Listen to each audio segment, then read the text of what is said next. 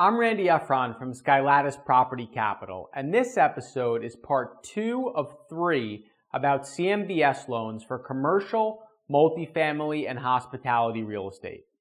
In my prior episode, we defined what CMBS loans are, discussed some of their advantages and disadvantages, and went over the primary loan sizing stipulations that lenders use to determine their loan proceeds. In this episode, I'm going to talk about the interest rates for CMBS loans and also discuss some more structural elements. Let's get started. The interest rates for CMBS loans are priced as a spread over the swap rate. For a 10 year loan, the spread would be over the 10 year swaps. While floating rate CMBS loans do exist, most loans contain interest rates that remain fixed for the entire duration of the loan term. Loans can be interest only, amortized, or be a hybrid of both, such as a 10 year loan with a two year interest only period followed by eight years of principal and interest payments.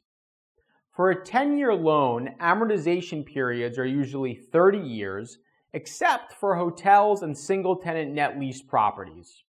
Hotels usually have 25 year amortization schedules, and single tenant net lease properties have amortization schedules that correlate to the remaining lease terms of their tenants. While there are certain standards that CMBS lenders must follow in order for their loans to be securitized, the lender does have a lot of flexibility in the way that the loan is structured. Some of the structural elements of CMBS loans are as follows. Structural element number one, rollover reserves. Rollover reserves are used to make sure that enough cash is reserved to fund tenant improvements and leasing commissions for spaces that are occupied by tenants whose leases expire during the loan term. Since the borrower depends upon a property's cash flow to pay its debt service, lenders want to make sure that vacancies at the property are quickly eliminated. Tenant improvements and leasing commissions help the borrower sign new leases. Typically, before the loan is closed, the CMBS underwriter will create a rollover schedule that projects how much tenant improvements and leasing commissions will be needed based upon the existing tenant's rollover dates. Oftentimes, an upfront deposit into the reserve will be required at closing and then ongoing monthly deposits will be required thereafter.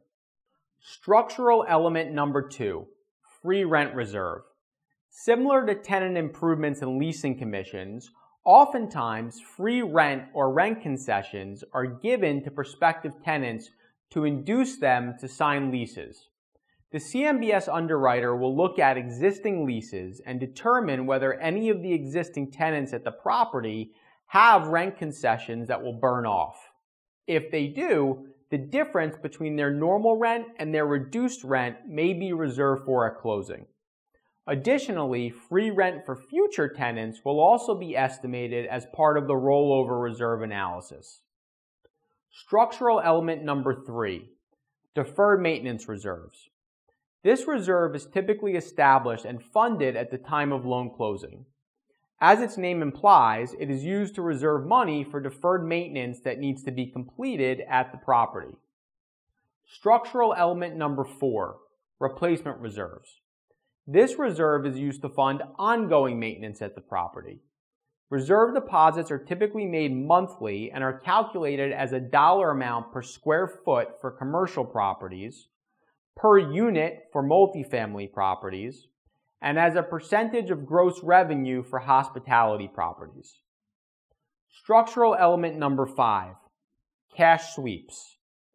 Cash sweeps fall under the cash management provisions of loan agreements.